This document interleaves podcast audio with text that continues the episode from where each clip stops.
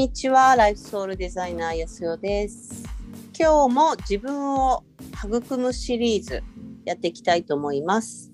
今日のテーマは、えー自分を見ることの恐れについてです。ちょこちゃんお願いします。はい、お願いします。はい。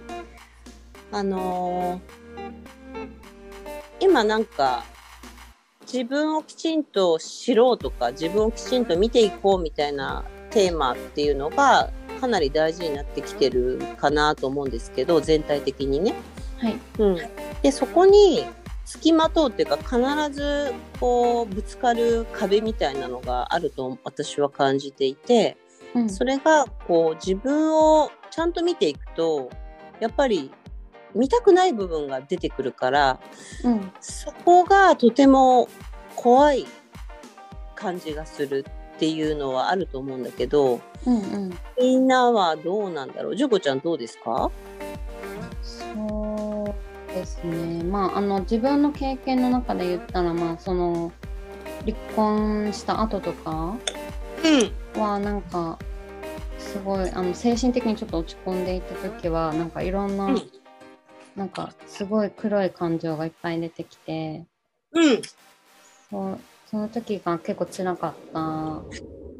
そうだよね。それって見て見てる？なんかでもその後まあ安代さん、うん。まあ、その後っていうかまあ数まあ安代さんと出会ってから、うん。なんか数年経ってから、まあ、コロナの前ぐらいから結構インスタとかを聞き始めて、うん。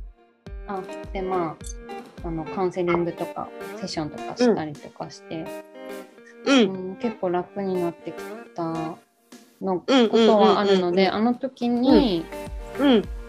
見たのちゃんとこう向き合ったかなとうんうん。思うんですけどね。はいはい。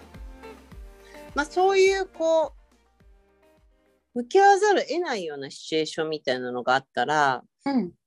こうもうやらざるを得ないというか、はい。あのねうん。超えていかないといけないから、うん。そうなったらみんなやるんだと思うんだけど、うんうん。まあ、少なくともそうならないようにそうならないように自分のことをちゃんと見るっていうことをにならないシチュエーションでどうにかこう行こうとするっていう人もまだまだいるかなと思うんですね。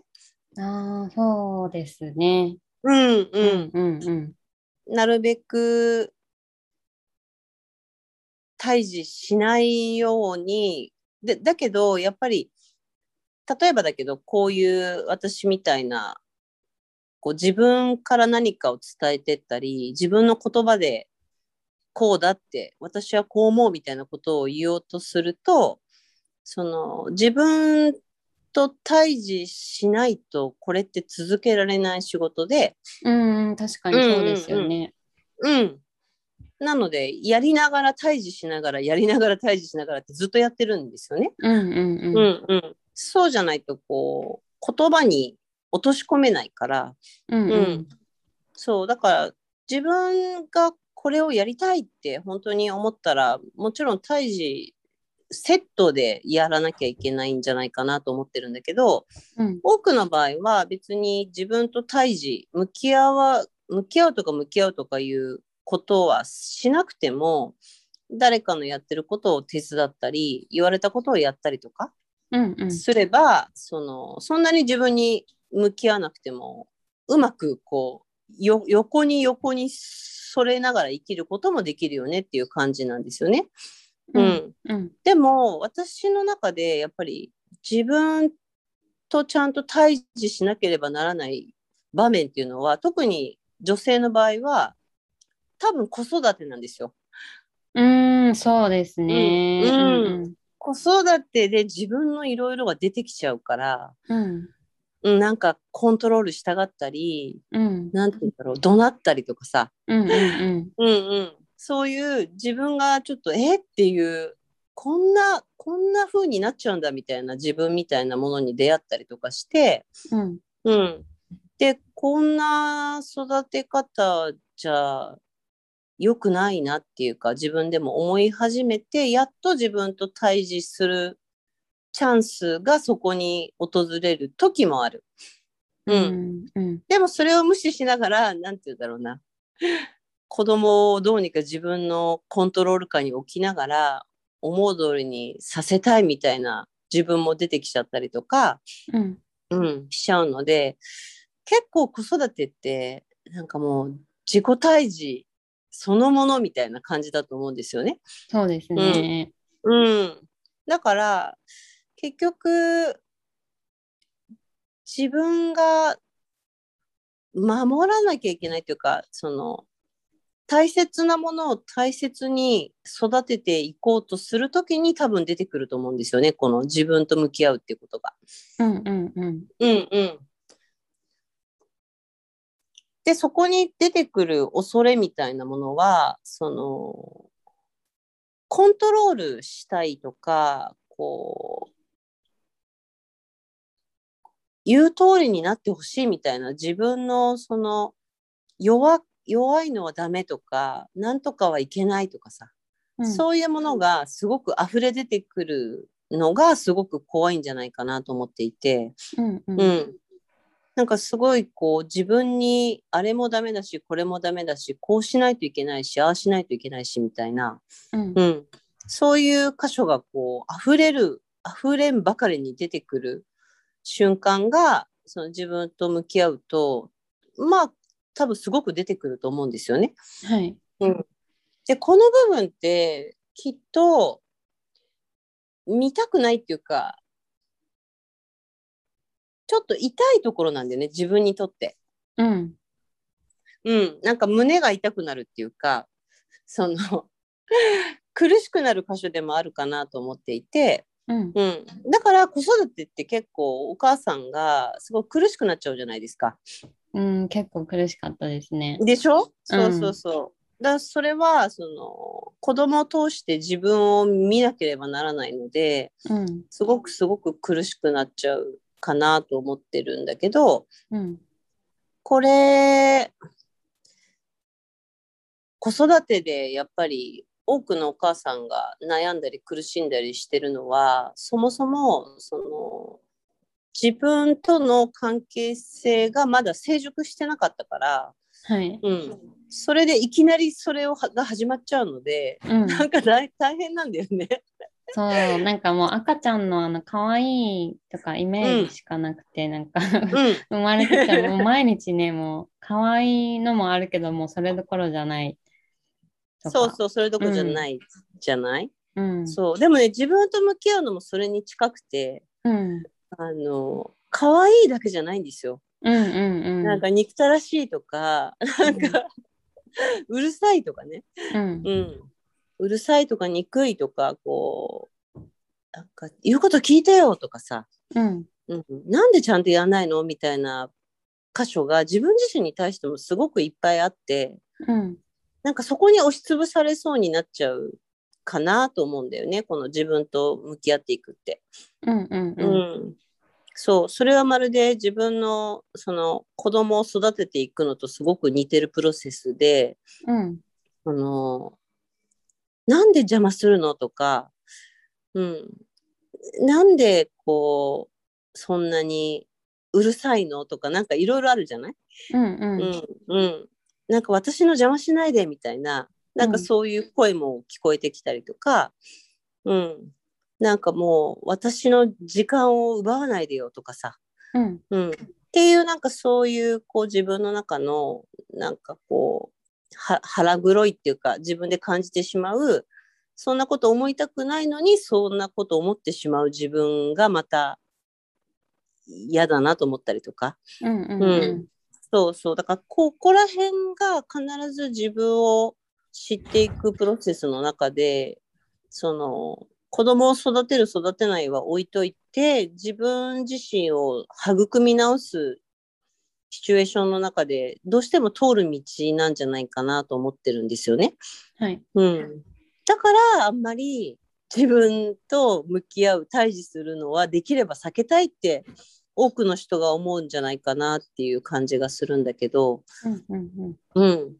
だって、究極的には自分の子供より自分自身をしっかり見て、自分自身をこう無条件に愛していくって、なかなか大変なんだよね。うん。うんうん。なんか簡単にこう自分を愛するとか自分の全てを受け入れるとかこう言葉では簡単に言えるんだけどそうそうできないんですよね本当は。うん。うんうん。だけどこの自分を育むっていうプロセスはもうなんていうのかなここがきちんとできてる人とできてない人ではやっぱり世界が全然変わるそのよく引き寄せの法則とか、えー、なんだろう思考が現実化するとかいろんなことを自分の思いが形になるっていうふうにいろんな本があったと思うんだけど、その自分で自分を完全に無条件に愛するっていう状態になったらそのままそれが今度世界に現れるわけだから、うんうん。うんうん。やっぱここ頑張ってやってほしいなって思うんですけどどうなんだろうね。なんか最近やっぱりよく感じるのは一番やりたくない場所なのかななんて思ったりするんだけどどうどうですか純子ちゃんは？なんかその腹黒い感情だったりとか、うん。まあなんかずるい、ずるさとかね、うん。あの、うん。うん、やろうと思ったことできない。なんか何かしらのそういうちょっともどかしい自分とか、そういう感情とか出てきたときに、あうん。の、あ、それ、それはなんか、うん、ちょっと前だったら切り捨てたくなるようなところだけど、あうん。なんか、うん、例えば、ただそれをこう、俯瞰してみるというか、あ、そういうのがあるんだとか、でそれが、うん、いいも悪いもないとか、まあ、それでも、そういう感情があっても、それでも、うん。なんか、あなたのこと愛してるよみたいなうんうんうんうんうんうん。声をかけるとかね、うんそういう感じなんですけど、最近はね。はい。う。そういうんこと？そういうことでいいのかな？あ、でもでも、そう。だから、どこまでも、どこまでも、どこまでも、うん。ん どん、どこまで行っても私はあなたの味方なんだっていう、その姿勢っていうか、うんう。うんん。そこが、やっぱり自分を完全に愛していくポイントなんだけど、うん。これがどどこまでもできるかっていうのがすごく難しいところでもあって、あうーん、あ、でもなんか、その自分では意識してそういう対話をしうん。ているようにしてるんですけど、でも人？うん、人に対して、なんか、うん、ちょっと、なんかネガティブが強いとかね、うん。あの、それが ジャッジがあるかもしれないですね、人に。ああ、うん。そっか。た例えば本当に自分で自分のこと100%無条件で受け入れられる自分になってると、うん。あの、自分以外の人のネガティブなところとか弱さとかは、うん。えっと愛しいエネルギーに見えるんだよね。私はね。うんうんうんうん。うんうんうんうん。その、すごくネガティブに振れふ振り切ってる存在とか、うん。なんて言うんだろう。あ、なんか、愛しいね、みたいな感じ。うんうんうんうん。それは自分の中のすごくネガティブにいっちゃってる時も、その、優しく受け入れてるから、相手のそれを見た時も、うん、あなんか今そこにいるんだね、みたいな。今そ、うんそこの、そこの場所にたいるんだね、っていうだけなんだよね。うんうんうん。でも外が外にそういうふうにまだ見ちゃってる時はやっぱり自分の中でもそこまで行ったらダメみたいなのがあると思うんですよ。あーなんかこう、うんうん。まあの親しい人とか身近な人でね、うん。関係性で、うん。なんかそのネガティブ、なんか心配事が多くて、なんかちょっとこう、上の空っていうか、あんまりなんかうん。話聞いてくれてないなみたいな時に、うん。なんかちょっとここにいてよみたいな。うんうんうんうんうん言っちゃうこととか、なんかその 頭、なんかトリップしちゃってるんだけどみたいな。うんうん言っちゃったりとかありますね。うん。ね。でも自分自身もそうだけど、うん。その自分のその悩みとか問題とかにあとネガティブなもところにこう迷い込んでる時って今ここに入れないんだよね。うんうんうん。うんうん、もうその中に入っちゃってるから、うん。うん、そう。だからそれは誰しもが必ずそうなっちゃうしうん。あ今そその中入っちゃってんだなみたいなさ、うんううん。ん感じだからなんかそういう自分もやっぱり受け入れていくしかなくて、うん。うん、あのう本当に完全に受け入れるっていうことができるようになるとここからエネルギーがガッて変わるんですよ。なんていうのかな。あのだしょうがないよね。いいんだよいいんだよ。それでみたいなところを本当にやりきるとうん。そのそこで終わりじゃなくてそこから生まれるものがあるんです本当は。うん。ああなるほどね。そうだからそこまで行っててほしいというか、うん。うん、なんか許すよはい分かったよみたいな。なんかその表そのエリアではなくさらに行くとそこから新しいものが生まれるから、うん。うん、だからそのネガティブになってたりするのって私にとってはあそこをちゃんとやりきったら新しいもの生まれるなって分かってるからなんていうのかな。いいじゃんいいじゃんみたいな感じなんですよね。うんうんそう。でもなんかこう、ネガティブな自分も、はい、受け入れました。はい、終わり、みたいな。なんかうんそういうふうにやると、それ以上はないから、うんやっぱり受け入れきれてないっていうところでとどまってる人も多いかもしれない。うんうんうんうんうん。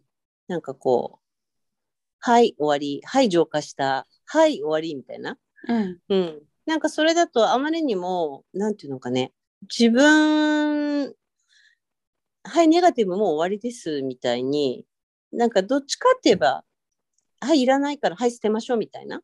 うんうん。なんかそこまで、じゃあ、その、本当の、本当に生まれたがってるエネルギーに届かないから、うんうん。だから、そこが多分みんなが潜りきれてない箇所に本当は生まれたい自分の内側に生まれたいものがあるんだよそこまで取りに行ってあげてほしいなっていうのが、まあ、本当の意味で自分ときちんと向き合っていくっていうことなんですよね。うんうんうんうん。なので今日の話ってちょっと難しいかもしれないんだけど、その自分のネガティブサイドをどんどんその浄化して手放せば終わりなんですかっていうことではなくて、そこに本当はすごく生まれようとしてる新しいエネルギーがいるよ、そこまで行ってほしいなっていうお話なんですけどね。あなんかその、中中国の陰陽のあうんの、陰極まって陽となるみたいなそういそう感じですかね。そうです。ううんん、だからみんな自分の陰を極まりきれないままうんうん。陰やだ浄化した終わりみたいな、うんなんかそういう感じになっちゃってるから、うん。ぜひこの極まる自分と極まっていくってことをやっていくといいんだよなっていう感じかな。うん、なるほどね。まあ、結構の西洋とかの影響だと、こうポジティブがなんかうん。よし、ネガティブはダメみたいな、うん。うん。特にアメリカとかちょっとハイパーテンションっていうかね、うんうんうんうん まあ、うんなところがありますけど、まあ、あえての、あえてのポジネガティブもしっかり向き合う。そうだだって、まあ、自然界で言えばその太陽が出てる昼間が陽のエネルギーでうん、太陽が沈んで夜になって暗くなるのが陰のエネルギーなんですよね。うん、うん、うん、でこのバランスがあるからこの私たちはこの地球上で生かされてるんだけどうん、なんか陰が良くてあ陰がダメで陽しかダメみたいなのって昼間はいいけど夜はダメみたいに言ってるものだから、うん、うんうん、だけどこれとこれのバランスでこのなんていうの？エネルギーがぐるぐる回ってるわけだから本来は自分の中の陰と陽のその最高の理想的なバランスみたいなものがあるので、うん。うん、自分の中にそのゆ夜っぽい暗いエネルギーもあるしその太陽みたいな明るいエネルギーもあってこれがうまくこう、なんでしょうね。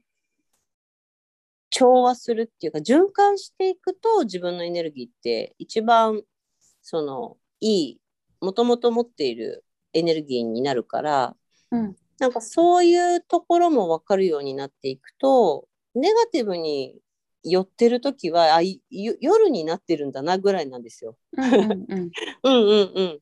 だけど昼も夜も大事だよねっていう本当にそんな感じなので、うんうん。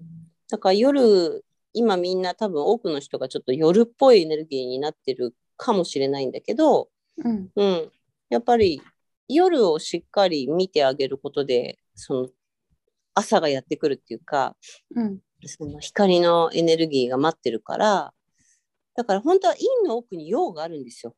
うんうん。うん、そうなんかそこが自分と向き合っていくとその陰と陽の繰り返しがただ起こってるだけなんだっていうふうに分かっていけると思うのでぜひここは自分自身のためにあの向き合っていくことをしていただけたらいいんじゃないかなと思います。はいはい。で、それを、あの、一人で、こう、真剣に取り組むことができるものを私と純子ちゃんで作ったので、はいえーそれのご案内ちょっとお願いします。はい、無条件の愛レッスンという商品作りました。オンラインで自分でワークに取り込むあ取り組めるような形になっていて、それのリンクを概要欄に貼ってあるので、もし興味ある方は覗いてみてください。なんかうん今、今話したみたいな、っていうか、あの、今 YouTube でもこの自分を育むシリーズやってるんですけど、それをこう、なんですかね、こうステップバイステップで、あの、総合的にこう取り組んでいくことで、うん、自分を愛するレッスンを、ワークを取り組んでいけるっていうことですね。これは、あの、あれですよね。あの、ビデオとしてずっと残っているものなので、何回でも何回でも見れる、何回でも自分でワークに取り込めるというのが、まあ、このオンラインでの商品のいいところかなと思うんですよね。あと自分のペースでやったりとかもできるので、興味ある方はぜひリンクを覗いてみてください。はい。ありがとうございました。ありがとうございます。